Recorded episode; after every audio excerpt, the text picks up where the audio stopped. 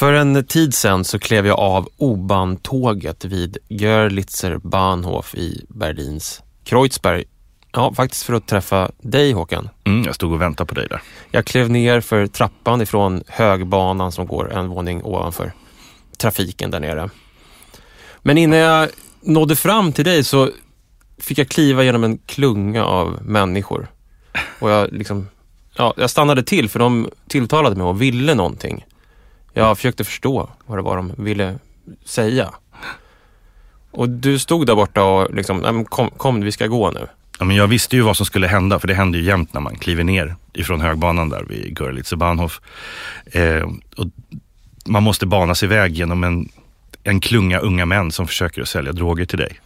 Mm. Och det var intressant att titta på dig eftersom du inte visste riktigt vad som skulle ske. Så försökte du först förstå Mm. vad, som, vad de sa till dig. De här, det här språket, det här tecknen. Dolda tecknen, små liksom, markeringar över att vill du, har du, vill du köpa något? Och eh, du försökte göra någonting begripligt av det först och sen så förstod du successivt att det här var liksom ingenting som du var, ja du förstod vad det var. Mm. Och då eh, lämnade du den där klungan av unga män som hade samlats omkring dig.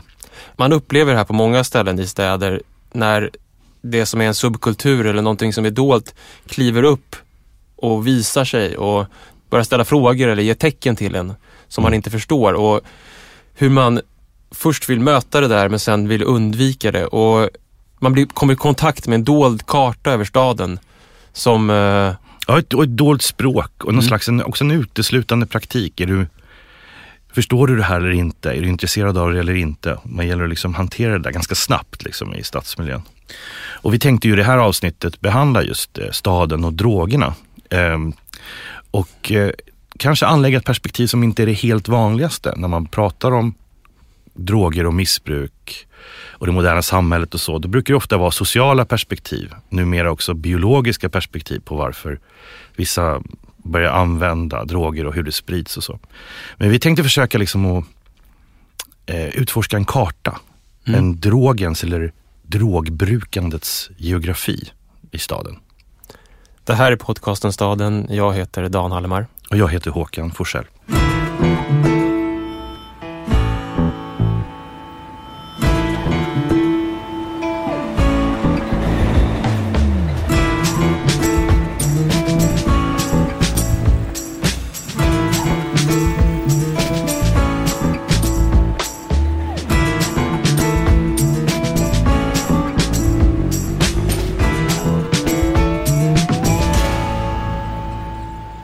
Kort och kärnfullt skulle man kunna säga att drogmarknader är någon slags kvintessens av liksom, globalisering plus urbanisering Mm. eh, under olika tider och perioder. Och ofta har det handlat om att eh, det har uppkommit politisk instabilitet någonstans i världen som har liksom gynnat produktion av drogsubstanser. Eller att man kan odla till exempel opium. Under 1800 och början av 1900-talet så var ju till exempel Turkiet den liksom, viktigaste platsen för att odla eh, opiumplantan eller marijuana. Eh, Sydamerika har under omgångar haft också politisk instabilitet som liksom har skapat det här området både i samhället och inom jordbruket där man kan liksom odla opiater. Och idag så är det väl eh, Afghanistan har varit det ett tag Mm. som också är ett land av, präglat av svår instabilitet. Den moderna globala drogkonsumtionen, alltså av tunga droger, har ju liksom opiumet som Mm. som sin gemensamma nämnare. Det, är ju liksom, det började med opium. Mm, och alltså vallmo är egentligen då som, som växt, eh, som, som liksom ursprunget till det där som ju, när man vandrar tillbaka i historien, hittar liksom bak i den grekiska mytologin och eh, liksom Demeter som eh, kommer till en stad som är stad, vallmostaden där man upptäcker att man kan smaka på det här vallmo kapslarna och blir befriad från sin sorg. Mm. Alltså den här befrielsen från sorg, den går ju tillbaks av just vallmo eller opium, då går ju tillbaks otroligt långt bak i tiden och är liksom själva, ja men det är den liksom kärnan eller hjärtat Ja. i, också. Och kunskapen om att det har funnits någonting där som haft en effekt på eh, människan eh, både när det gäller välbefinnande och misär, liksom har ju funnits ganska länge. Men just den moderna utvecklingen av en drogmarknad eh, som då startar också i, alltså i opiumframställning, den är ju mycket mer just kopplad till globala ekonomiska strömmar. För opium var någonting som introducerades i Kina av britter och amerikaner under 1800-talet och det var för att skapa en positiv handelsbalans. Eh, framförallt eh, britter hade ju liksom köpt alldeles för mycket te och porslin och grejer från Kina. Så att man hade ju liksom, det, var, det tippade ju över där så man var ju tvungen att introducera någonting som kineserna också kunde eh, köpa.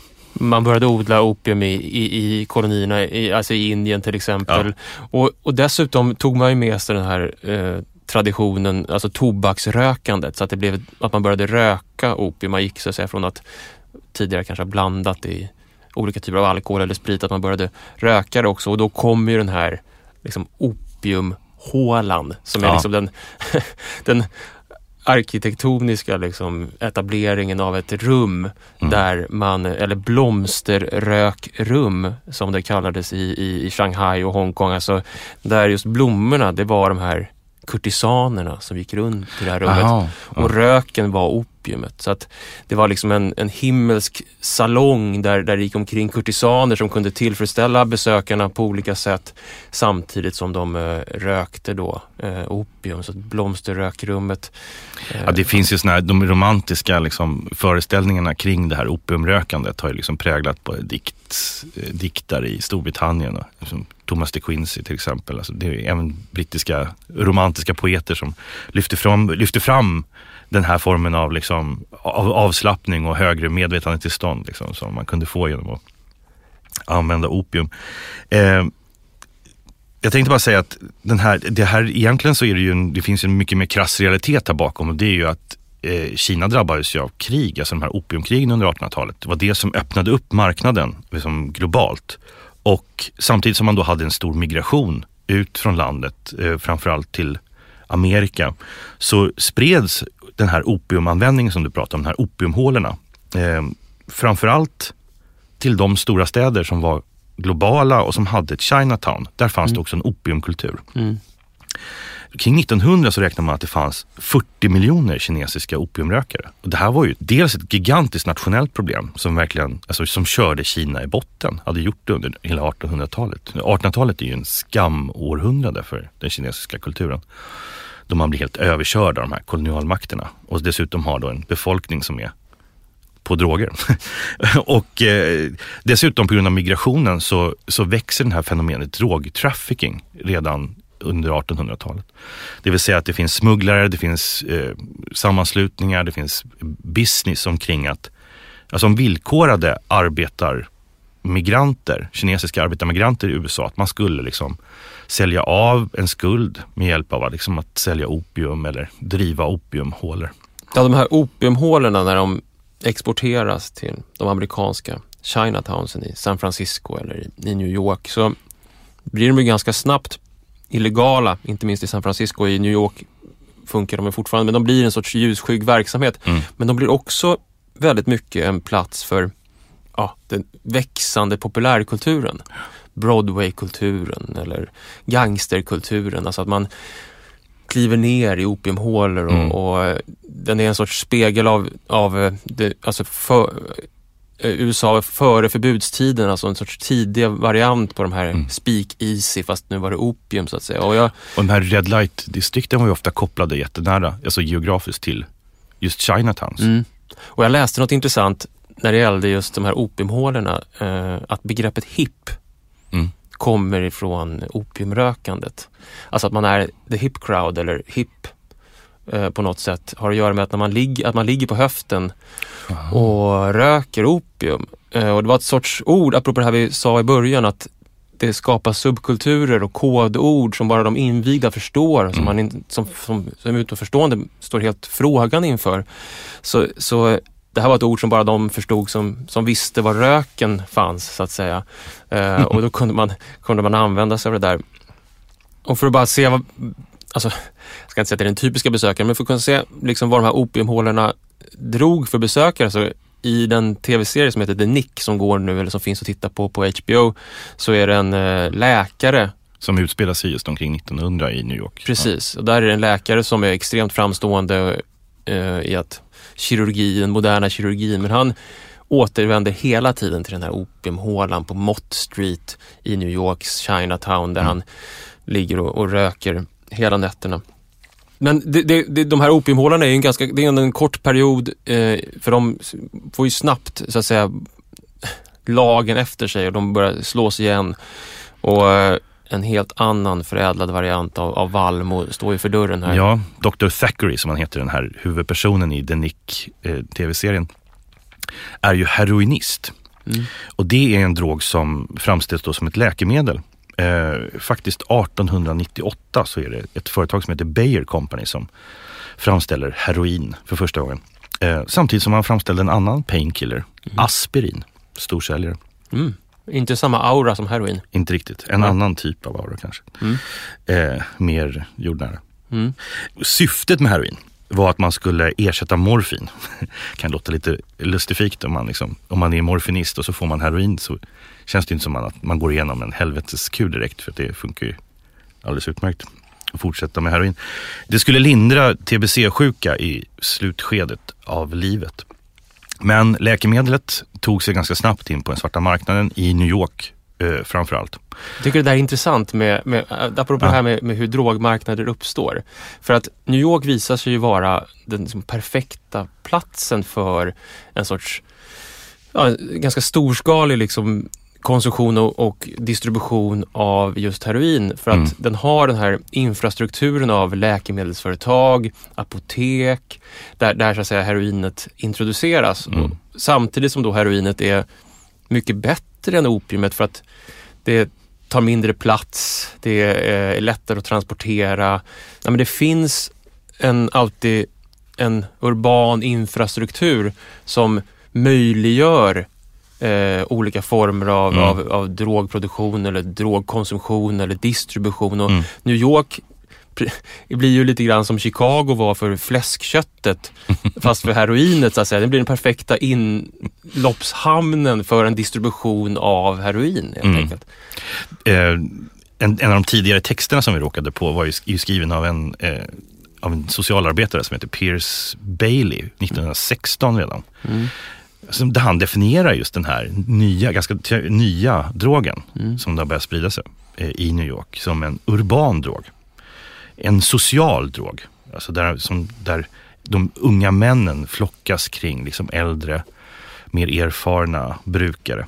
Och de här unga männen som Bailey identifierade som någon typ av arbetarklass han, han, kallar dem för människor utan riktig initiativförmåga, någon som flyter med, som söker tillfällig befrielse från en vardag de kanske inte trivs med.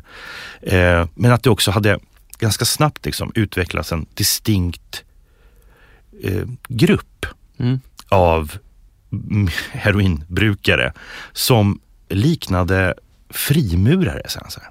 Det, with a certain amount of freemasonry and cooperation among themselves.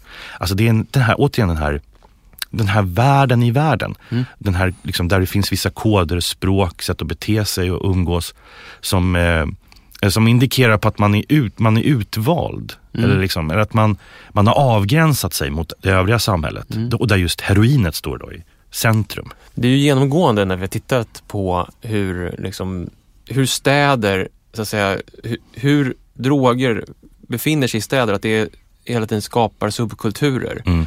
Och att det också finns en kunskapsöverföring och en liksom, tillgänglighet som på vissa platser, i det här fallet dansställen, biografer, vaudeviller och sånt. Eh, och, och, det finns en annan sak som, som Bailey skriver som också kommer att bli återkommande när vi tittar på vad man kan tänkas, för man ser ju ett problem här. Ja. Eh, vad man ska tänkas göra för att hantera det här och då är en av hans idéer just att de ska skickas ut på landet för att syssla med jordbruk. För mm. att det är ju, man definierar, det är staden som är eh, problemet. Det är liksom stadens intima, sociala och, och kulturella kopplingar som möjliggör mm. missbruket. Får man bara ut dem på landet så skulle man, även om han erkände, det skulle vara svårt att få ut dem på landet. Ja, han typ säger det är omöjligt men ja, vi skulle önska att de var där och bedrev lantbruk, dessa unga starka män istället för att slösa bort sina liv i drogkvartarna liksom, på Manhattan.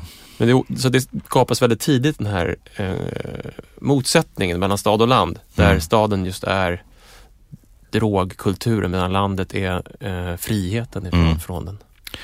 Om man skulle hänga kvar lite vid just eh, en specifik urban kultur som man också förknippar mycket med New York. Som jag tycker är jätteintressant. Just om man drar tidsaxeln lite längre fram i tiden och pratar just kring 40-talet, andra världskriget och sådär.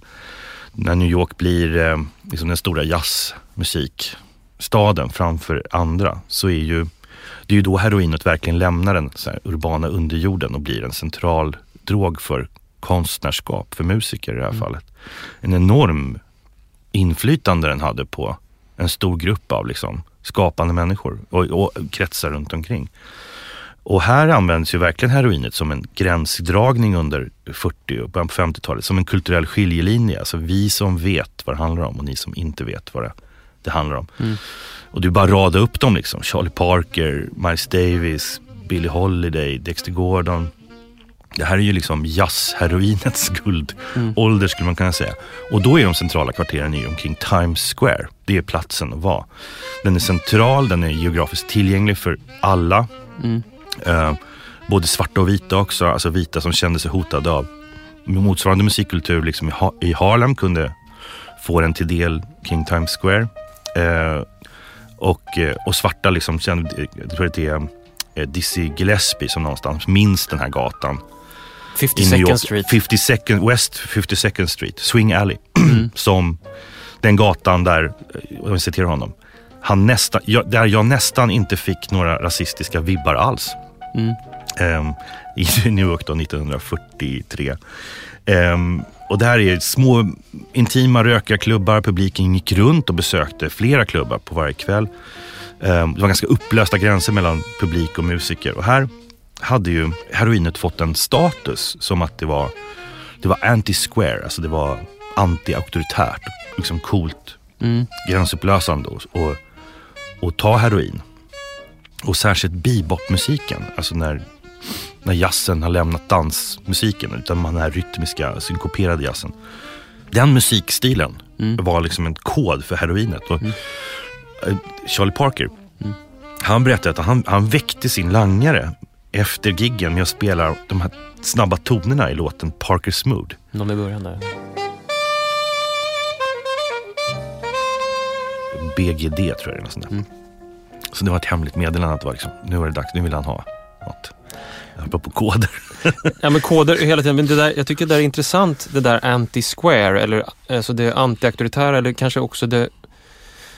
Alltså för att det flyttar in en ganska stor mängd afroamerikaner till amerikanska städer under de 1900-talets första decennier och de får barn och de här barnen växer upp i en kultur som de upplever som extremt diskriminerande, Mm. precis som Dizzy Gillespie beskriver där. De är så att säga outcasts i, i, i, i, i de här nya eh, amerikanska växande städerna.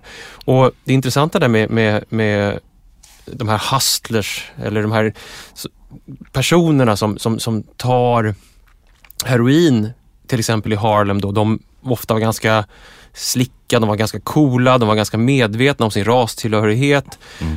Eh, men de, det, att ta den här drogen enligt den här boken som vi har läst ganska mycket, eh, Erik Snyders Smack, Mm. eh, om hur heroinet formade den amerikanska staden. Det var ett sätt att ta avstånd från, som han skriver, the color line. Mm. Alltså skillnader baserade på hudfärg. Alltså att vi som tar den här drogen, den här subkulturen, vi står för rasintegration, eh, vi står för, liksom, vi står för den här blandningen som 50 Second Street bland annat var ett exempel på, Mm. där alla kunde vara. Och, så den blir en del av en motståndskultur och en subkultur som blir eh, som sen kommer att sprida sig och få andra följder. Men det är så den börjar på Mm. något vis. Att den, att den eh, börjar som, ett, som, något anti-auktoritärt precis. Så vad Snyder bland annat beskriver är den här peer-to-peer verksamheten, att man lär sig och kunskapen sprids och drogmissbruket eller drogbruket eh, växer Men sen, sen sker ju någonting successivt under 40 50-talet som så att säga omformar heroinets roll Mm. i Harlem och andra afroamerikanska stadsdelar, till exempel i New York, men även i, i Chicago, där det integreras i grannskapet. Han beskriver så här att det finns en mängd med platser i Harlem till exempel, The Lotus Bar, The Rendezvous, The Solar Cafeteria, The Empire Cafeteria, The Pelican Bar, The Reno, mellan 112 och 133 gatan i Harlem, där eh, en stark eh, drogkultur växer fram. Men till skillnad från Times Square så befinner sig de här verksamheterna i bostadsområden, vilket gör att de blir en del av grannskapet och kulturen delas Mm. och subkulturen växer och blir en del av hela Harlem egentligen där den får, alltså den lämnar sin subkulturella Mm. motståndsrörelse och Jag blir... förstår, det är intressant för att det med Times Square är ju fortfarande ett, som ett, det är ett transitområde. Grand Central Station ligger i närheten. Liksom, det har pendlare från förorten som kommer in. Det är en mängd verksamheter, det finns massa high schools. Det är, liksom, det är en, en enorm rörelse. Det går Mm. liksom inte sluta det området riktigt på det sättet som man kan göra med, med eh, bostadsgrannskapen i Harlem. Nej, och de, de, de hä- hävdar också att, att polisen lät spelande och prostitution, illegal sprit och sånt där, att man ignorerade det i till exempel Harlem medan man försökte städa upp det i andra områden. Ja. Så att det, det, det skedde så att säga, bollen eh, sattes i, i rullning och, och här uppstår en skillnad mellan vita heroinmissbrukare och afroamerikanska Mm. heroinmissbrukare. Eh, Att de vita åker och stöter på Mm. heroinet vid Times Square, sen åker de hem. Mm. Men för de afroamerikanska så integreras det i stadsdelen och blir en del av en kultur som sen kommer längre fram, 60 och 70-talet, när de stora städerna och innerstäderna börjar tömmas på allt mer folk, eh, att bli eh, ödesdiger ju, Mm. på många sätt.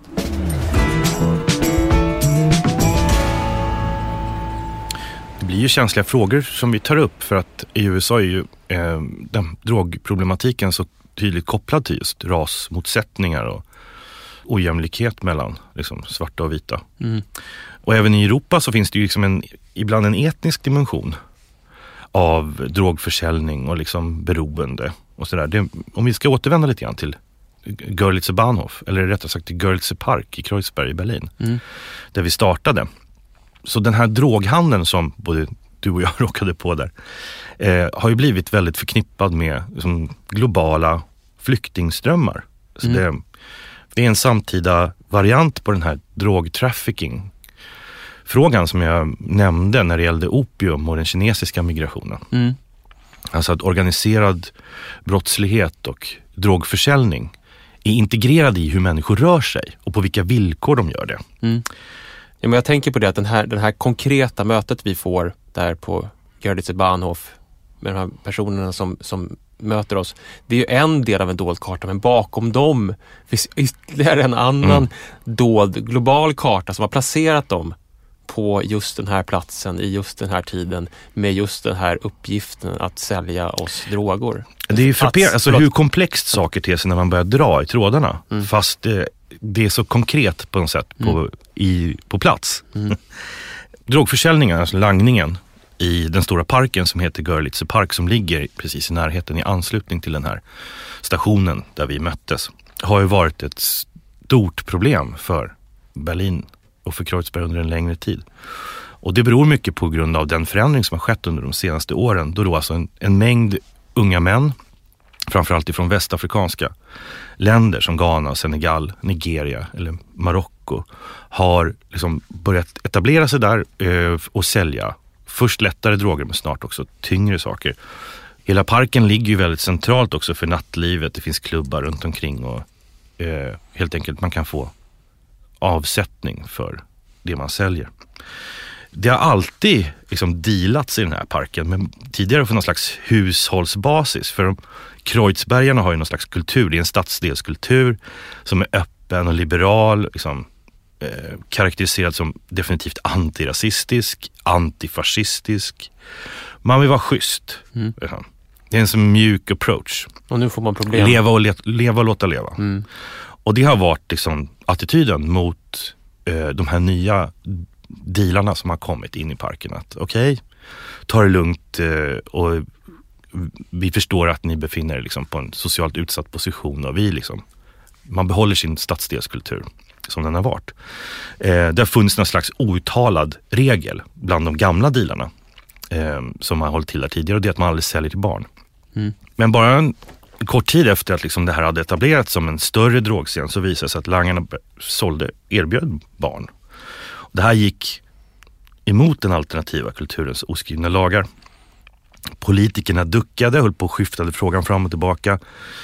Men orsakade till slut att den här handeln började flytta på sig, spillde över i andra parker som tillhörde andra gäng och då liksom eskalerade våldet. Och man hade en story från 2013, 14 ungefär med liksom knivdråp och rån och nästan regelrätta gängkrig. Just för att i parkerna så hade det etablerats olika typer av revir ganska fort. Mm. Knutna till nationaliteter, alltså de olika ingångarna i parkerna där man, de här unga männen stod och sålde, tillhörde olika nationaliteter. Du kunde liksom inte, kom du från Ghana kunde du inte gå upp till den marockanska ingången liksom, för då blev det fight eh, och liknande. Den alternativa kulturen i Kreuzberg hade liksom inget språk för att kritisera eller motsätta sig den här oordningen i stadsrummet. Eh, för det, det har liksom alltid varit höger, alltså argument från fascisterna, alltså högerargument. Eh, så när den egna verktygslådan gapade tom, mm. alltså vad man skulle göra om det här. För helt plötsligt så hade man liksom inte myndigheterna eller lagen eller någonting annat som, som motståndare. Utan det var liksom fattiga, outbildade afrikanska killar utan uppehållstillstånd. Måste... Sådana som han egentligen liksom ville vara schysst mot och skydda. Men Uh, hur, hur ser liksom den här trafficking-infrastrukturen ut som placerar de här unga männen i de här parkerna i, i Kreuzberg? Från början har det har egentligen upprättats redan tidigare, ibland redan i hemländerna, men ofta i olika flyktingläger. Uh, det har varit en mängd fältstudier och, och intervjuer med de här uh, langarna, de som vill prata liksom med journalister. Och det är ju berättelser som man hör om och om igen. Det här är ju väldigt fattiga killar som kommer ifrån jordbruksförhållanden i sina hemländer. Eh, som är kanske den enda chansen till någon form av ekonomisk och social klättring. Att de tar sig därifrån, hamnar i ett flyktingläger någonstans i Europa och där gör kontakt med liksom, nätverk som bland annat håller på med, med drogförsäljning. Mm. Och blir hjälpta mer eller mindre, flera av dem, att eh, liksom, ha ett liv, något enkelt boende kanske, eh, lite pengar på fickan och så för att liksom kunna stanna i en europeisk storstad. Mm. I de olika intervjuer som har gjorts med de här killarna som, som säljer droger i parken så är det ju uppenbart att de egentligen vill ha ett normalt liv med ett vanligt jobb att gå till.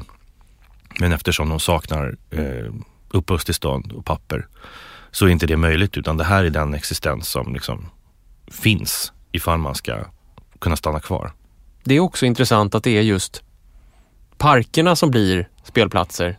För att de är, de är öppna, de är tillgängliga, de är tillåtande eh, och samtidigt så har de drag av liksom att man kan dra sig undan, mm. man kanske kan gömma sig i vissa delar av dem. Så att de här... Det här är faktiskt det att det just park, parkarbetet och parkens omgestaltning var länge den formen av liksom, motåtgärd som myndigheterna gjorde. Nämligen att kapa ner buskarna och liksom gallra ut träden och sådär. Så att man, liksom, då skulle, de, de här gömda platserna skulle liksom bli färre. Mm. Istället för att direkt konfrontera liksom, nätverket och själva drogverksamheten. Eh, och det här är ju också en del av eh, man säga, den här stadsdelskulturen som har varit väldigt vänster, eh, väldigt antifascistisk och så. Hur den just har drabbats av en identitetskris som inte riktigt vill ta tag i de här problemen på ett sätt som ja, skulle strida mot de värderingar som man har länge haft i den här stadsdelen. Mm. Eh, och det tycker jag också säger någonting om just att med, med droghandelns globalisering och med en migration som finns över hela världen så konfronteras ofta lokalsamhället ganska akut med liksom en, en värdering man trodde man skulle kunna upprätthålla liksom forever. Mm. Och det funkar inte riktigt längre.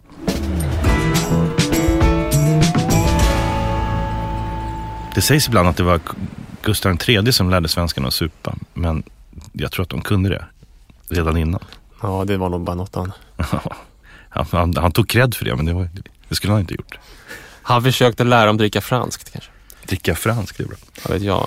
Eh, men om man tittar på den moderna svenska relationen mellan samhälle och drogkultur, stad och drogkultur och, och, och sådär, så är ju det kopplat som så mycket annat till den moderna stadens framväxt. Mm.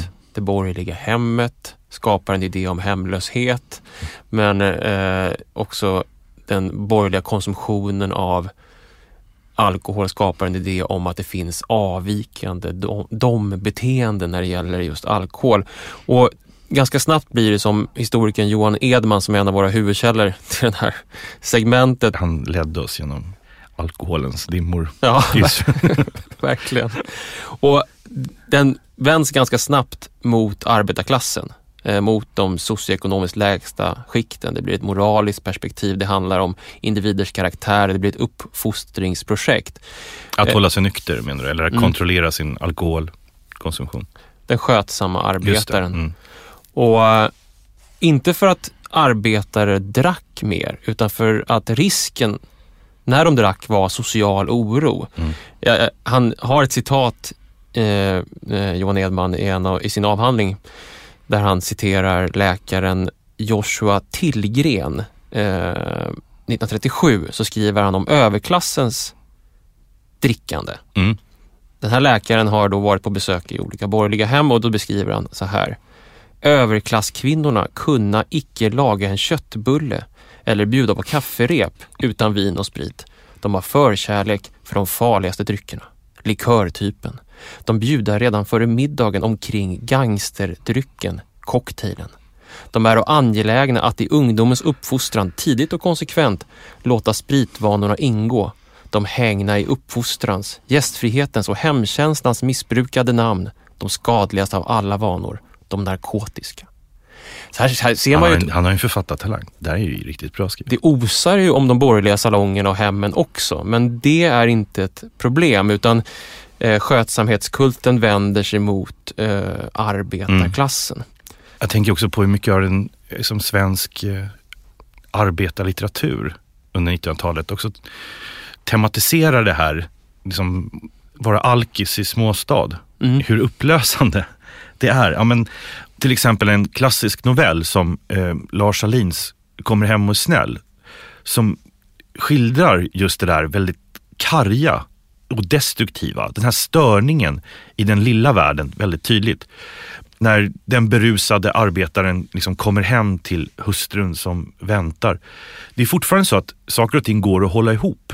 Eh, men det är väldigt hotat. Och i den här berättelsen så finns det en rädsla för, ja, för allvar, för kärlekens allvar, för att pengar inte ska räcka. En kapitulation för en stunds glömska, få supa bort allt och få tag på den här halvpannan som, eh, som mannen i den här novellen återkommer till med polarna och så bara försvinna. Det är ändå liksom en slags begriplig flykt för den befinner sig inom en kulturell förståelse, även om den är Även om det är en olägenhet, det är en störning. Den är destruktiv, inte bara för äktenskapet som skildras i den här novellen utan liksom för, egentligen i förlängningen för ett helt samhällsbygge. Där, om, man, om, man, ska kontrastera det där mot en annan sorts skildring av, alltså just klassmässigt, mm. så eh, när jag läste Kristina Sandbergs trilogi om hemmafrun Maj, hennes man Thomas är ju också alkoholiserad men han tillhör liksom det borgerliga skiktet. Han, han eh, äter på stadshotellet och dricker sig full och kommer hem och är berusad men, men det är inte någonting som är som samhället så att säga lägger sig i. Nej. Utan den, det missbruket fortgår och kan fortgå i salongen så att säga. Mm. Men jag tänker också på det där synen på staden. Vi var inne på det lite grann när vi pratade om, um, om den tidiga heroinbruket i New York. Att det ska finnas en lantlig lösning. Ja. För den dyker också upp eh, väldigt tidigt i Sverige, som också Johan Edman har visat hur man försöker skilja alkoholisten ifrån staden. Eh, det antas en ny alkoholistlag 1916. Den blir försenad. Det handlar om tvångsomhändertagande av alkoholister. Den blir försenad för att man har svårt att hitta platser där man ska kunna förvara de här människorna. Eh, man letar och man letar gärna efter öar som är avskilda av vatten så att man så att säga, inte ska komma i kontakt med fastlandet. Vilket ju påminner om sånt där som man letade också när det gällde de här sinneslöanstalterna som vi pratade om i Sala-avsnittet. Att man letar öar, isolerade platser.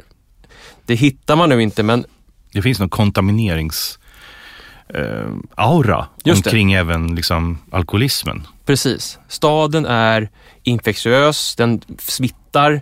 Därför måste man skilja alkoholisten ifrån den här smittan. Och den anstalt som man nu valde till slut hamnade i Venngarn vid Sigtuna. Och den som är intresserad kan ju numera faktiskt ta in på Hotell Anstalten i Venngarn som det här eh, behandlingshemmet eller ja, anstalten nu heter. Problemet med Venngarn då var att det var en halvö och hade en ganska lång markkontakt med Sigtuna. Så att man hade inte den här ö. Eh, en lång landgräns där det låg ett tiotal torp bland annat. Men då lyckades de sakkunniga här att torrlägga de här torpen. Och eh, Alltså de, de dikade inte, det var liksom i, i alkoholbemärkelse. då, Just det, det var inte en utdikning. Men då eh, berättar eh, anstaltens direktör 1935 att genom att ålägga både Venngarns arrendatorer och anstaltspersonalen helnykterhet så lyckades man skapa citat, den enda fläck på jorden som numera är torrlagd genom påbud från högsta ort. Mm. Ja, anstalter som självförsörjande, isolerade och det här hade man hämtat egentligen från eh, decennierna efter franska revolutionen. Att man, att man skulle ha, man tog över slott ute i, eh, långt ifrån städerna som skulle kunna hysa de här eh, smittade eh, Så staden korrumperade medan landet botade Mm, precis. Och här i Venngarn så fick man ju också så småningom ett annex för kvinnliga alkoholister. Förtjusande vackert på en skogsbacke med utsikt över en Mälarvik. Som föreståndaren Margareta Lundeberg säger. Eh, hon var lite orolig i och för sig för den här anstaltens isolerade läge för att vintern blir långsam och besvärlig för flickorna tycker naturligtvis att det blir trist här. Eh, men där har du liksom det det tidiga 1900-talets lösning på eh, arbetarklassens supande. Att helt enkelt skapa en sorts annex till staden långt ute på landet, torrlagt. När du berättar om den här alkoholistvården så jag, jag får en tanke i huvudet. Det är som att man vill ju bota och man vill avgränsa och så. Men det, det är ändå som att alkoholen har inte, den har inte samma hotfulla kraft som tyngre droger har mot samhället, alltså mot välfärdssamhället i Sverige under 1900-talet. Det är som en, en, al en alkoholist liksom mumlanden och, är liksom in, och, och, irrationella beteenden och, och tragiska liksom, färd är inte hotfullt på samma sätt som, som den här heroinistens eller liksom drogkulturens. Just för att det är ett hemligt, där finns det ett hemligt språk som man måste lära sig avkoda. Det finns någonting, hur paradoxalt det än kan låta, kreativt över eh, hela den här kulturen omkring droganvändandet. Det här Ja, subkulturen. Den här subkulturen helt Mm. enkelt. Som, som var så oerhört just hotfull mot välfärdssamhällsbygget. Men du vet, jag tänker på, då, det, det, det är två personer som kommer i Mhm. mitt huvud här. Eh, och det är eh, Birgitta Stenberg, Mm. eh, författaren, och eh, Paul Andersson, Mm. poeten. Som för övrigt jag alltid har tänkt är någon sorts Leo Morgan i, i, i um, Claes Östergrens roman Gentleman har den här Paul Andersson-auran. Hans, Han är väl, mod- det är väl lite modell av, Paul Andersson var kan stod lite modell där tror jag. ja, hans första diktsamling heter Ode till en okänd konstellation. Ja. Och, de, och just Men Sten- de två är ju liksom, det är en slags antisamhälle Ja. i, omkring dem. de är ju farligare Ett kreativt. Mm. antisamhälle.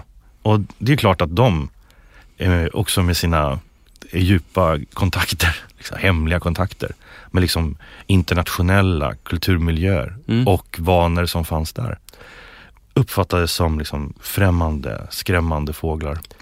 Det var ju också eh, i Birgitta Stenbergs eh, bok eh, Rapport, heter den väl? Ja, från Eh. 1969. Där ordet, just ordet knark eh, etableras som någonting som, som ett svenskt unikt ord. Som, Hon hittade på det eller? som skap, ja, de, i, de hade kommit på det i, i de kretsarna där de rörde sig.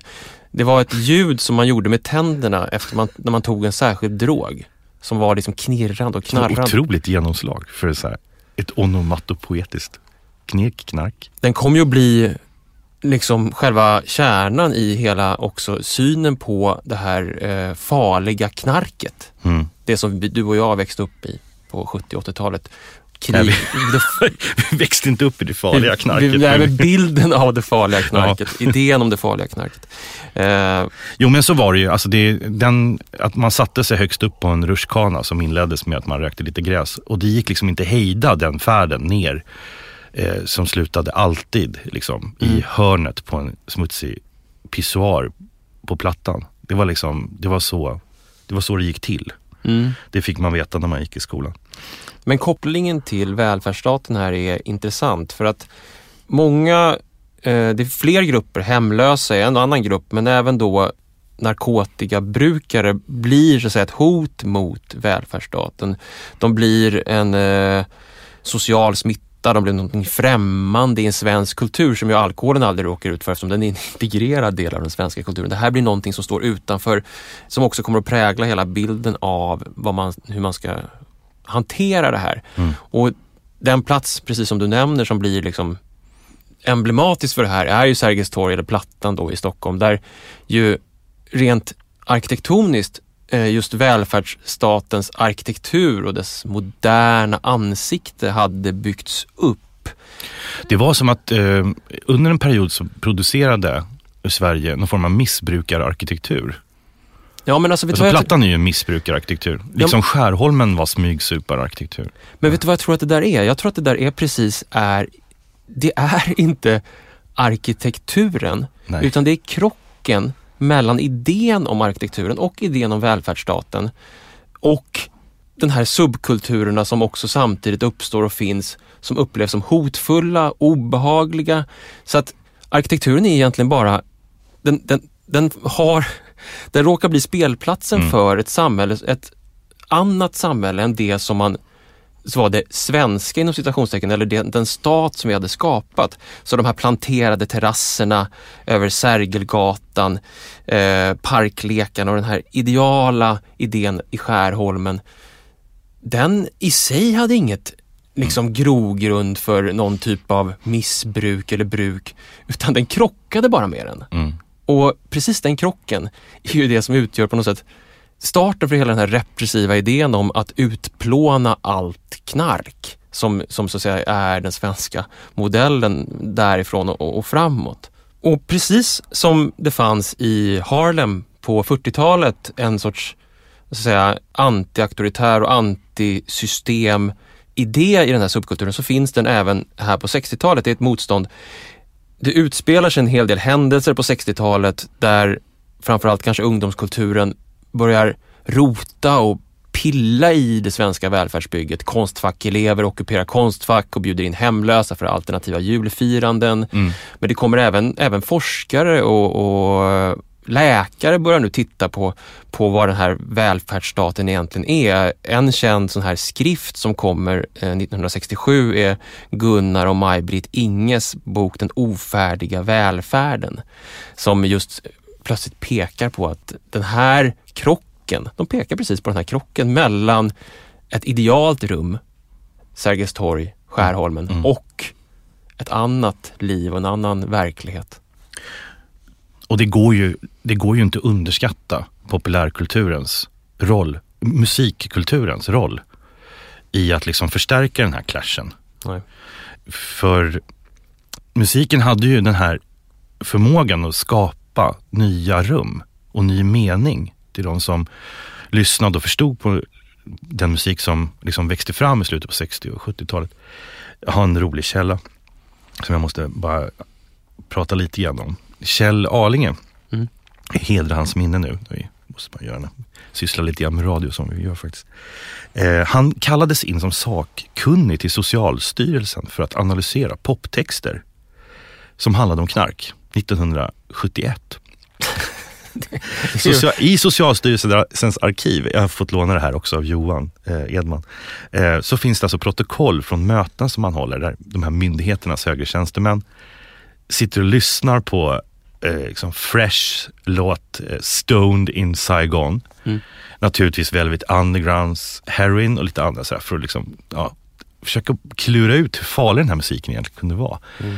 Och då kallades Kjell Arlinge in som sakkunnig. Och han skrev en liten kort utredning om fem, sex knarkpoplåtar. där, där han i stort sett kunde, generellt sett, lugna myndighetspersonalen och säga att ja, den här handlar visserligen om att ta droger i Vietnam, men det handlar också om, framförallt om eh, unga pojkar som har blivit soldater, mer eller mindre mot sin vilja och lider av det. Velvet Underground sjunger förvisso om hur det känns att ha liksom, eh, skjutit upp heroin. Men låten är alldeles för liksom, blomstrande och psykedelisk för att tilltala ungdomar av idag. Och sådär, så att han håller en liten sån här faderlig lugnande hand över Socialstyrelsens liksom, slipsklädda mötespersoner. Eh, men det säger ju ändå en del om hur, att man hade identifierat en fiende Mm.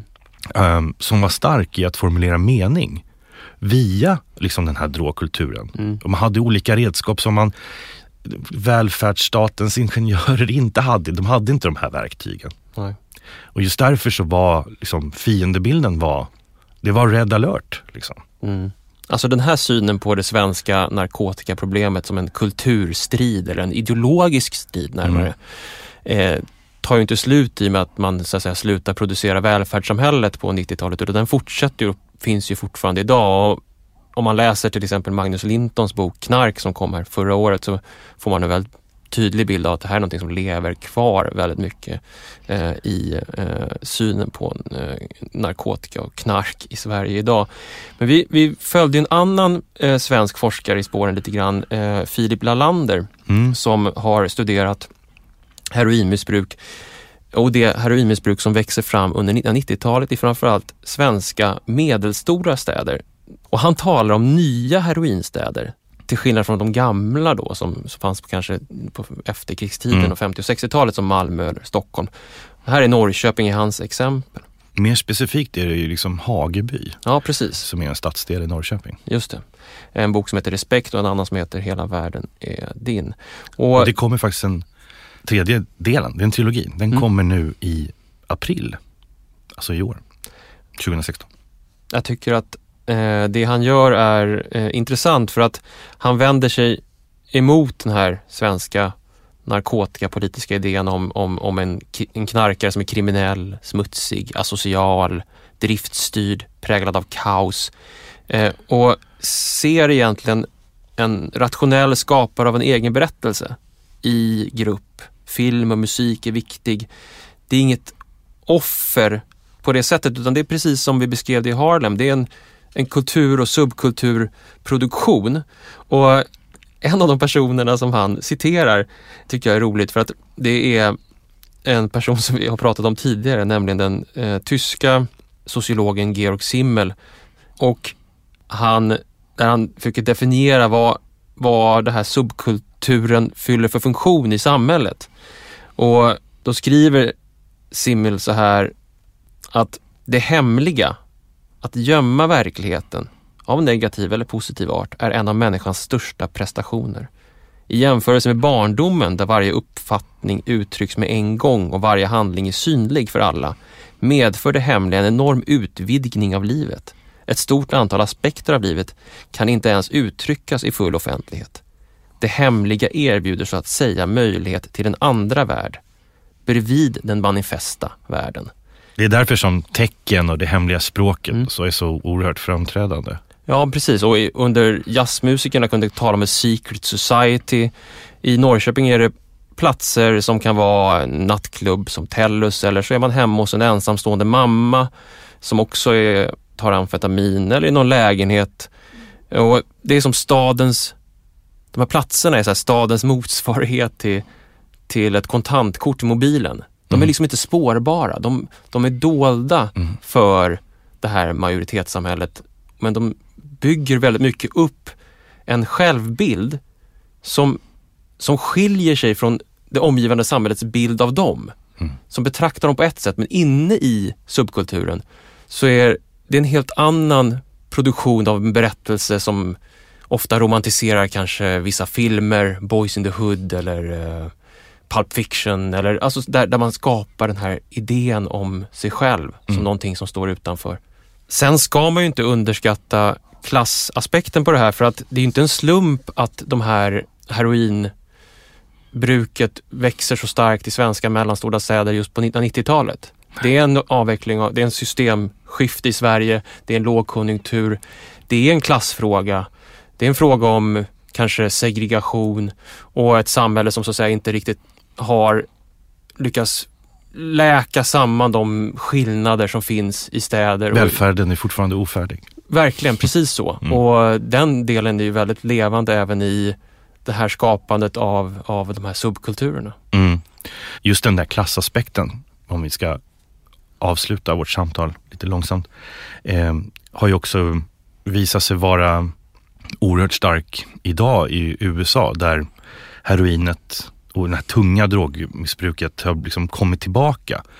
Men eh, nu uppmärksammas det på ett helt annat sätt, det vill säga att den här gången så är det småstäder, till och med amerikanska landsbygden som känner sig mer drabbad och det har börjat omskrivas som ett vitt problem, alltså ett arbetar, en, en angloamerikansk vitt problem. Bakom det här så ligger ju någon form av sån här white trash liksom, retorik naturligtvis. Att det är här som problemen nu börjar uppstå. Och det har ju en koppling till att många saknar sjukförsäkring. De antidepressiva medlen har blivit dyrare som en form av självmedicinering. Har gjort att den, de tyngre drogerna, drogmissbruket har liksom ökat. Men då finns det en annan, en annan front som har känt till hur historien har varit tidigare. Som kritiserar och säger att är det här därför som the war on drugs som lanserades på 70-talet har börjat mildras? Är det för att vi, myndigheterna nu inser att det är en vit arbetarklass, inte en svart arbetarklass längre som är drabbad? Är det därför som vi nu ska börja se drogmissbruk som en sjukdom och inte som ett brott? Är det därför som nu individen ska stå i centrum och inte en hel community som fallet var under 80 och 90-talet då the, the war on drugs egentligen var någon slags cover-up för the, a war on blacks i USA. This is a story about Willie the Weeper. Yes, Willie the Weeper was a chimney sweeper. He had the habit, boy, he had it bad. Let me tell you about the dream he had. Dee dee dee dee da da ba dee da da da da da dee da da. Tack för att ni har lyssnat på 2016 års första avsnitt av podcasten Staden. Och vi hoppas då att det kommer att bli så här göteborgare. Mhm. Att ni blir hooked På podcasten. så att ni kan fortsätta hänga i. Känna Mm. att ni måste ha det Mm. varannan vecka. Eh, vi måste ju tacka några för, som har hjälpt oss. Mm. Eh, och det är ju eh, Johan Edman som vi har nämnt några gånger som är forskare på SORAD på Stockholms universitet och det står för Centrum för socialvetenskaplig alkohol och drogforskning. Hans avhandling heter Torken. Den är väldigt bra. Mm. Och Bengt Svensson som är professor i socialt arbete vid Malmö högskola som tipsade oss om aktuella fältarbeten och studier som görs i svenska städer omkring sådana här frågor om urbana miljöer och droger.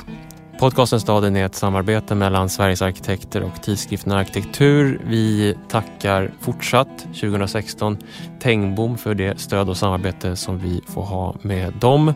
Ni får gärna mejla oss på staden arkitekt.se eller kontakta oss på de här sociala medierna eh, där vi heter Staden Podcast. Podcasten produceras av Beppo ljudproduktion. Nu är 2016 års omgång av podcasten äntligen igång. Tack för att ni lyssnar.